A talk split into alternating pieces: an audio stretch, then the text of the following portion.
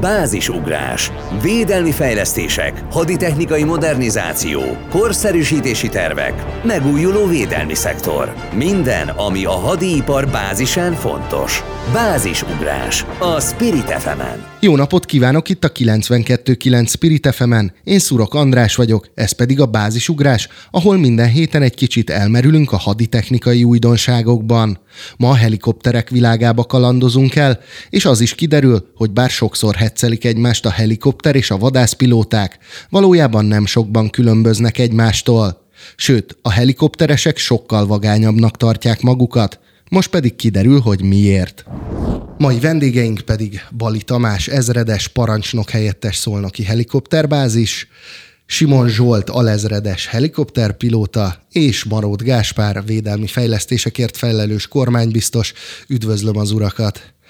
No, és uh, helikopterekről lesz ma szó, az is egy kifejezetten izgalmas téma. Uh, ugye uh, hallgatóink, akik figyeltek minket, azok tudják, hogy már beszéltünk itt a műsorban grippenekről, és egy kicsit most a, a, a helikopteres srácok felé fordulnék, hogy mondjuk a vadászpilóták és a helikopterpilóták között mekkora az összhang, mekkora a barátság, vannak ez rikálások egymás felé? Hát mindenképpen szoros kapcsolat köt össze minket, és ez maga a repülés, és a képzés során mi ugyanarról a szintről indulunk, tehát egyformán kezdjük, ugyanaz az alapképzésünk. Nyilván van rivalizálás, de azt nagyon jól tudjuk, hogy egymásra is vagyunk utalva. Úgyhogy ismerjük egymást, összedolgozunk, nagyon sok műveletet hajtunk úgy végre, hogy ők magasan biztosítanak minket, mi pedig alacsonyan más feladatot hajtunk végre, de nyilván mi büszkék vagyunk a saját tevékenységünkre, ők pedig a sajátjukért, és akkor szoktak ilyen dolgok elhangozni, hogy ők csak előre tudnak menni, míg mi minden irányba mozgunk, mindenki annak készül, a többiek tovább tanulnak, tehát mindig van, mindig van egy kis piszkeadás, de azért szoros a kapcsolat. És Tamástól kérdezném, hogy például a, a képzés mennyire fedi le egymást mondjuk egy vadászpilóta és egy helikopterpilóta között, tehát mondjuk van-e ebben egyfajta, hogy mondjam, rivalizálás, hogy mondjuk a, a különböző, különböző hallgatókat megszerezzék egymásnak a, a, akár a vadászpilóták, akár a helikopterpilóták? A képzés egy tőről fakad. A képzés kapcsán a legeslegelső fázis, az úgynevezett screening fázis, a kiválogatási fázis, az mindannyiunknak, minden kadétnak megegyezik. Az első 45 óra után már látjuk azt, hogy kiből lehet pilóta, és kiből nem lehet pilóta. Itt még nem arról beszélünk, hogy ki alkalmas vadászpilótának, ki alkalmas helikoptervezetőnek, vagy szállító repülőgép vezetőnek, csak úgy összegészében ki alkalmas erre a szakmára. A 45 órás program után következik egy olyan fázis, ami már kiválasztja az embereket, kiválasztja, megválasztja, hogy ki mire képes. A különböző elvárások vannak a harcászati pilótákhoz, vagy pilótákkal szemben, különböző elvárásokat támasztunk a helikoptervezetőkkel szemben, és nyilván a szállító repülőgépvezetőknek is más elvárásokat kell teljesíteni. Azt lehet mondani, hogy a, a 45 órás programra épülő 80 órás hát mondjuk úgy, hogy, hogy pályára irányító program után tudjuk megmondani, hogy ki milyen irányba folytatja tovább a képzését. Ez hordozza magába a kapcsolatot is, amiről éppen az beszélt, hogy nagyon sokat töltünk együtt, nagyon jó baráti kapcsolat alakul köztünk, de a magyar honvédségben, ahogy haderőnemek, ahogy fegyvernemek vannak, a fegyvernemek rivalizálnak egymással. Mindenki természetesen úgy gondolja, hogy ő a legjobb, és bizonyítani is próbálja a többieknek, hogy ő a legjobb. De szétválaszthatatlan itt a csapat a légierőn belül, ahogyan a szárazföldön belül is, egymásra vagyunk utalva, nagyon jó kapcsolat van köztünk, és van zrikálás természetesen, és az, és az utánpótlás az, az megoldott, tehát jelentkeznek elegen, ismerik-e eléggé a, magát a képzést, tehát ebben, ebben kell még akár mondjuk egy kicsit fejleszteni? Én úgy gondolom, hogy nagyon nagyot lépett most előre a Magyar Honvédség. A Magyar Honvédség közösen a Honvédelmi Sportszövetséggel elindított egy olyan ifjúsági pilóta képzési programot, ami megoldja azt az űrt, ami az elmúlt, én azt mondanám, hogy közel 30 évben keletkezett a, a pilóta utánpotlás kapcsán. Az új programban a fiatalokat tudunk megszólítani 14 éves korban már. 14 éves korban el tudnak kezdeni repülni, és olyan honvédelmi ízű táborokban tudnak részt venni, ahol amellett, hogy megnézzük őket, hogy az alapkészségeik megvannak a repülésre, amellett belelátnak a honvédségbe is. Ez a program biztosítja nekünk azt, hogy hosszú távon fel tudjuk építeni a, a pilóta utánpótlásunkat. És ebből adódik az, hogy a közszolgálati egyetemen is most már megy a képzés, most már a negyedik évfolyamnál ö, tart a képzés. Gyakorlatilag ö, most már a negyedik évben megkezdődött a kiválogatás a harcászati, tehát a vadászpilóták irányába, illetve a helikoptervezetők irányába. Ennek a közepében vagyunk most benne. Egy év múlva az új generáció végez, és mint például a helikopteren egy év múlva az új fiatal hadnagyok aktívan, hadrafoghatóan megjelenik a rendszerben. És a kormánybiztos úr hogy látja jelenleg akár a, az utánpótlás helyzetét a, a helikopteresek szempontjából? Ugye, ahogy a, a korábbi vendégeink meg most az ezredes úrék is elmondják, a maga a pilótaképzés az nem a katonai gépekkel kezdődik, annak van egy megelőző rávezető fázis a civil gépekkel, és abban léptünk egy nagyot előre. A, néhány hónappal ezelőtt nyáron vagy talán már szeptemberben volt egy szlovén-magyar nagy megegyezés két cég között, a két kormány támogatásával, amiben a, a szlovéneknek az ikonikus kiképző merevszárnyú repülőgép gyára az összefogott egy magyar pici hasonló akrobatikus repülőgépeket gyártó céggel, és megszerveztük itt a magyarországi gyártás beindítását.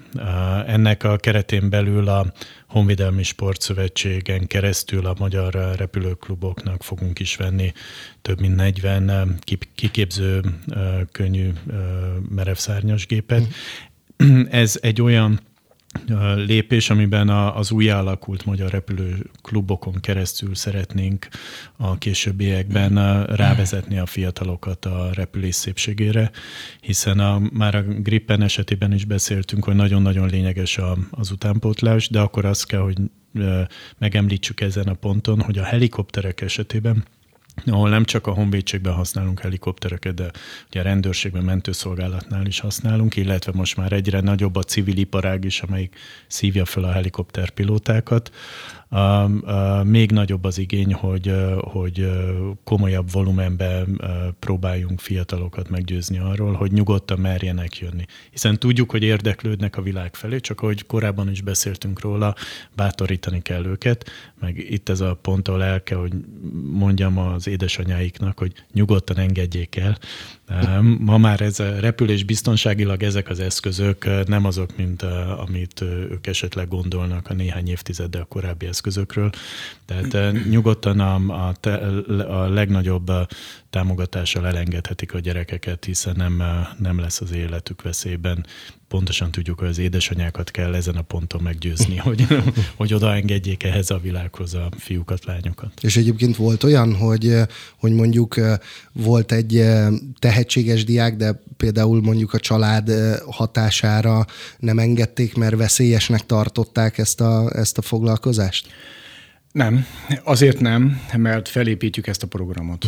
Amikor megér... Egy fiatal érzi, hogy érdeklődik egy, egy szakma iránt, és nyilván az első lépése az, hogy a szüleinek szól, hiszen a repülés az egy költséges dolog. Tehát önmagában ő nem tudja megoldani a repülését, kell hozzá a család. És bizony az anyák. Az anyák azok, akik először a fiatalokkal kijönnek a repülőtérre, és mi találkozunk velük, beszélünk velük, ők megismernek minket, megismerik. Ez nagyon fontos, hogy a honvédségi oktatókat látnak. Mm. És én, én lehet, hogy elfogult vagyok, de azt kell, hogy mondjam, hogy a honvédségi pilótáknak a képzése a legmagasabb szintű. Látják a szülők, látják az anyák, hogy jó kezekbe kerülnek a szülők.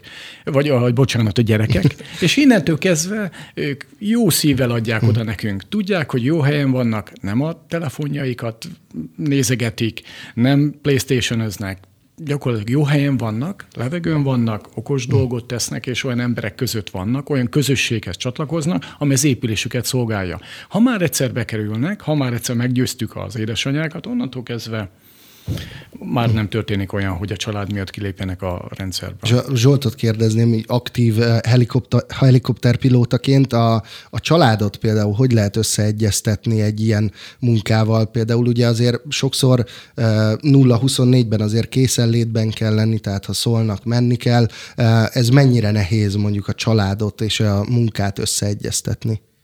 Nyilván a családban ott vannak a gyerekek, ott van a, a feleség, ott vannak a feladatok, amit mondjuk úgy, hogy ez a másodállás már majdnem, hogy a, a, a család.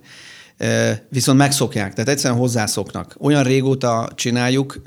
Én például tisztán emlékszem, azt hiszem ötödikes volt, amikor én kijelentettem, hogy én pilóta leszek, és onnantól a szüleim is elfogadták, hogy erről engem nem lehetett eltéríteni. És akkor és, már párválasztás És is már így... egyszerűen engem már úgy ismert meg bárki, hogy, hogy én ezen a pályán mozgok, nekem megvannak azok a az elsődleges feladatok, amiket, amiket be kell illeszteni a, a napi rendembe, és, és egyszerűen a család természetesen elfogadja, és természetesnek vette, hogyha nekem hónapokra el kellett mennem misszióba, ha bármi olyan történt az országban, katasztrófa, bármi, amibe be kellett, hogy vonjanak. Ez egy, ez egy, ez egy alap ö, dolog, és azt is kell, hogy mondjam, hogy a család az büszke is erre, uh-huh. hogy, hogy mi ezt csináljuk és kormánybiztos úrhoz fordulnék. Ugye most egy fejlesztés közepén vagyunk a helikopterek tekintetében. Ugye a H145-ös típusú gépek már itt vannak, és hamarosan érkeznek a 225-ös típusú gépek is. Ezekről egy kicsit, ha tudnánk beszélni, milyen, milyen típusú feladatokat tudnak ezek ellátni, mennyire, mennyire tudják például a pilóták ezt jobb jobban kihasználni majd, mint a régebbi gépeket? A, ezeknek a gépeknek a technikai és a harcászati képességei tekintetében a, majd átadnám ezredes úréknak a szót, mert mégiscsak ők ők használják. Az, az autentikusak, hogy erről nyilatkozzanak. Az egész haderőfejlesztési programunknak az első három elemének az egyike volt a helikopter képességnek a fejlesztése. Egyébként itt érdemes megemlíteni, hogy a NATO nem ezt várta tőlünk. Ennek más oka volt. A helikopter képesség fejlesztésében léptünk egy olyan mérföldkövet, amikor is az európai hadipar felfigyelt ránk és a, a, ebből következtethető, hogy a H145-ös, ugye ez az Airbus gyárnak a terméke, meg a 225-ös, ezek mind a kettő M verzió, tehát military, tehát katonai verzió, tehát nem ugyanaz, mint amit a, a adott esetben a mentőszolgálat vagy a civil világban repülnek. Vannak más nem, nem látványos kívülről, de, de vannak komoly különbségek a katonai és a civil verzió között.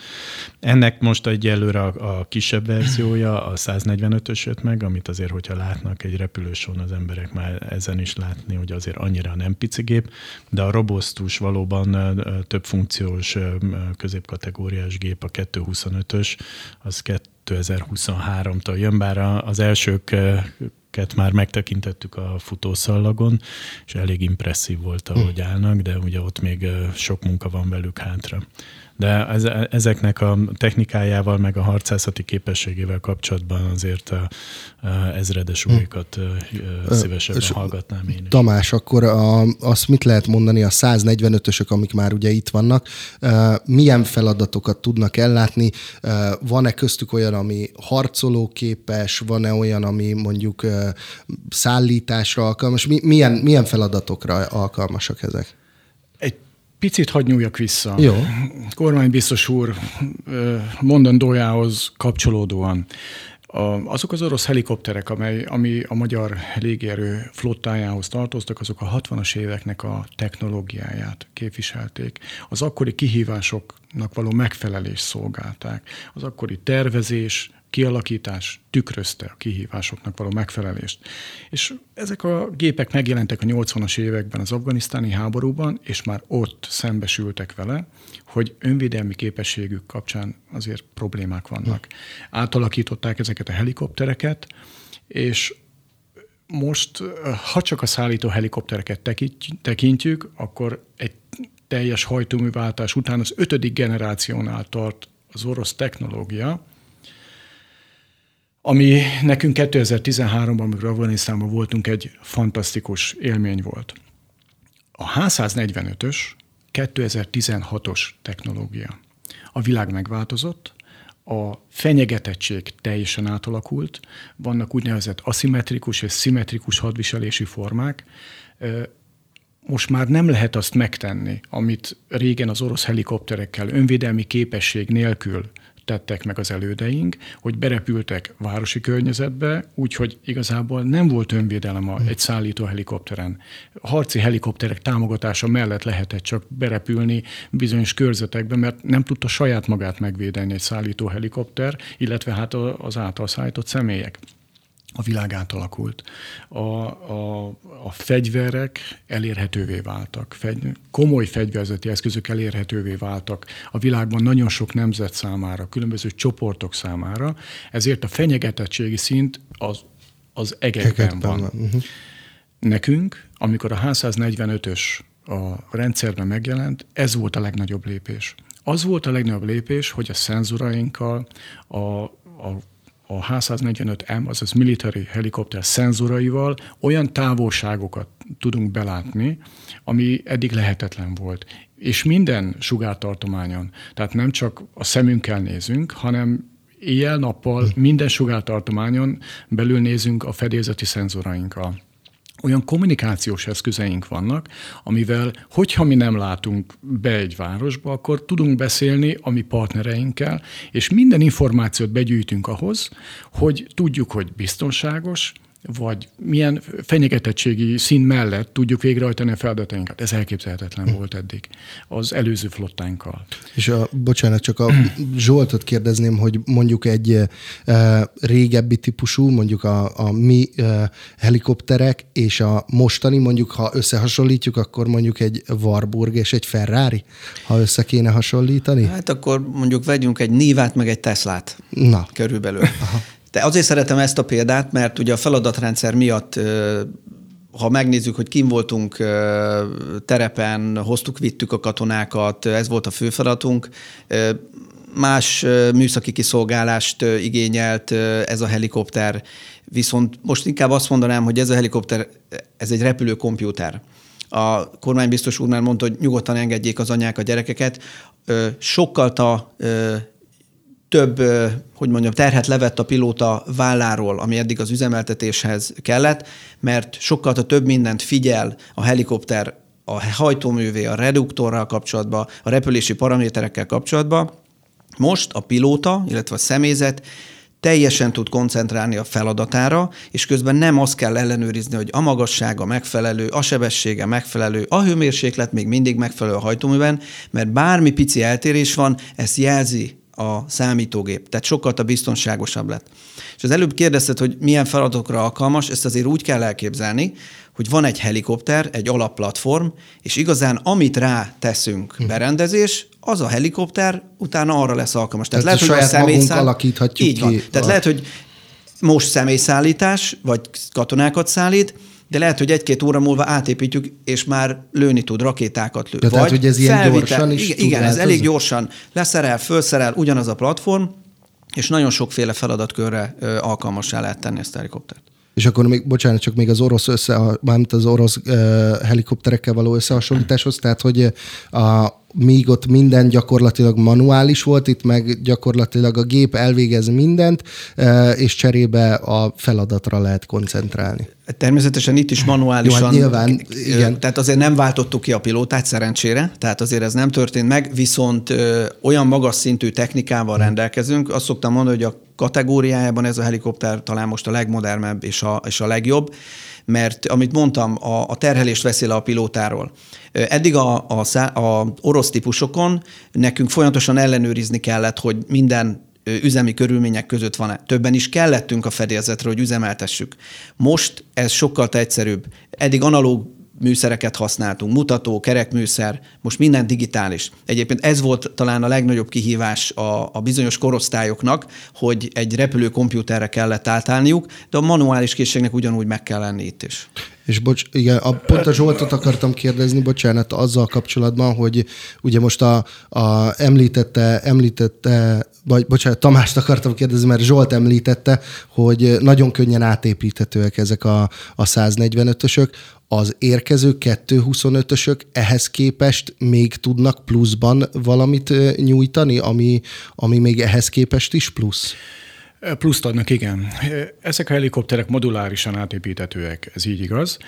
A 225-ös viszont egy más kategóriájú helikopter. A H145-ös a egy könnyű kategóriai helikopter, aminek a fő feladata a fegyveres felderítés, ami gyakorlatilag arról szólna, hogy feltöltik a helikoptert üzemanyaggal, fegyverzeti eszközzel, és egy bizonyos ö, régióban ö, szabadon repül, célt felderít és pusztít. Amikor kifogy az üzemanyag, vagy a fegyverzeti eszköz visszamegy a bázisára, újra töltik és újból útra engedik a szállító helikopter, 225-ös pedig egy szállító képességet ad a Magyar Honvédségnek azt a fajta szállító képességet, ahol nagyobb létszámú katonákat tudunk szállítani A pontból B pontba, vagy, vagy rajtaütési műveleteket tudunk végrehajtani vele. Tehát más a célja, a tervezésének a célja, és más képességekkel is bír. Ez egy könnyű helikopter, az pedig egy közepes szállító helikopter lesz és uh, ugye ezt az Air, Airbus uh, fogja gyártani ezt a, ezt a gépet, illetve a 145-öst is, és ha jól tudom, Gyulán már uh, elindult egy beruházás, ami, ami pont uh, ezzel kapcsolatos. Erről mit lehet tudni, uh, milyen, milyen uh, alkatrészeket fognak itt gyártani? A gyulai beruházás az valójában egy első lépése egy nagyobb repülőgépipari klaszternak. Ott az airbus egyeztünk meg, a, ennek régre nyúlik vissza a története néhány évvel ezelőttre. Mi be akartunk szállni a, az Airbus vállalatcsoportba, amelyik egy klasszikusan európai vállalatcsoport, és az volt az elképzelés a magyar kormánynak, hogy összefogja a V4-eket, és egy, egy komolyabb leányvállalati struktúrába beszáll ez sajnos akkor meghiúsult egy, egy más irányú befektetési politika miatt, de akkor tudtunk egy gentleman agreementet kötni a német vezetéssel, és ennek lett az eredménye, hogy végül is Magyarországra hozták a legmodernebb üzemüket. Ez ebben az üzemben, hogyha le akarjuk egyszerűsíteni, a, a, a, a szívét fogják gyártani a, a helikopternek, tehát minden forgó alkatrészét, ahogy az Airbus mérnökei mondják, hogyha ha ebben a gyárban gond van, akkor azt nem a minőségbiztosítótól fogjuk megtudni, hanem a hírekből, mert minden, ami a forgó alkatrész, az összes, nem csak a katonai, de az összes civil Airbus helikopterbe, az itt fog készülni illetve amit kevesebben tudnak, hogy az Airbus már a, a merevszárnyas, tehát a kereskedelmi nagygépeinek is bizonyos elemeit a, az ajtóknak már idehozza gyártani. Tehát ez az első pont, ami elépül, és erre próbálunk ráépíteni további olyan gyárakat és olyan funkciókat, amik egyébként nagyon érdekesen megváltoztatják a világot, hiszen amit a, a, az ezredes úrék elmondtak a, a, a képességgel kapcsolatban, ugye itt két dolgot kell megemlíteni. Nekik van egy közvetlen élményük a hadgyakorlatról, amikor több más nemzetekkel együtt gyakorlatoznak, és el tudják mondani, hogy egy éjszakai hirtelen bevetésnél, amikor ők, amikor egyszerre kap riasztást a különféle nációjú helikopterflották, ők már régben ülnek a helikopterbe indulásra készen, amik kell még várni egy 15-20 percet a többiekre, hogy egyáltalán induláskész állapotba kerüljenek. Ez egyébként egy rendkívül fontos eleme harcászatilag a, az ő képességüknek. Amit ő velük még nem tudtam átbeszélni, hogy egy olyan beruházást próbálunk Magyarországra hozni, ahol ennek a világnak a pilóta nélküli verzióit próbáljuk ide allokálni, hogy a kompletül így gyártsák, ami, mert hogy az ő gépükhöz, a 145-öshöz hozzá lehet kapcsolni 4-5 pilóta nélküli további helikoptert, amit előre tudnak küldeni, és ahogy a Grippennél beszéltük, hogy a, a kérdés, a képességben a kérdés, hogy milyen hosszú a láncsa, amit a kézben tartunk, hogyha ő nekik még meg tudom toldani egy olyan magyar gyártóközpontból a fejlesztésüket, ami megduplázza a karjukat, a kinyújtott karjukat, akkor egy teljesen más szintre kerül a, a magyar légierőnek ez a szegmense is. Na és már csak tényleg egy, egy percünk van, még Tamást és Zsoltot kérném meg, hogyha egy két mondatot kellene mondani miért legyen inkább valaki helikopterpilóta, mint vadászpilóta? Kicsit üzen, üzenjünk a többieknek.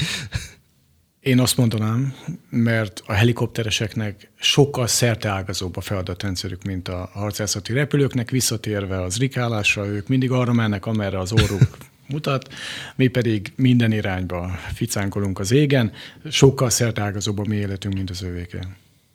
Hát szerintem mi vagányabbak vagyunk.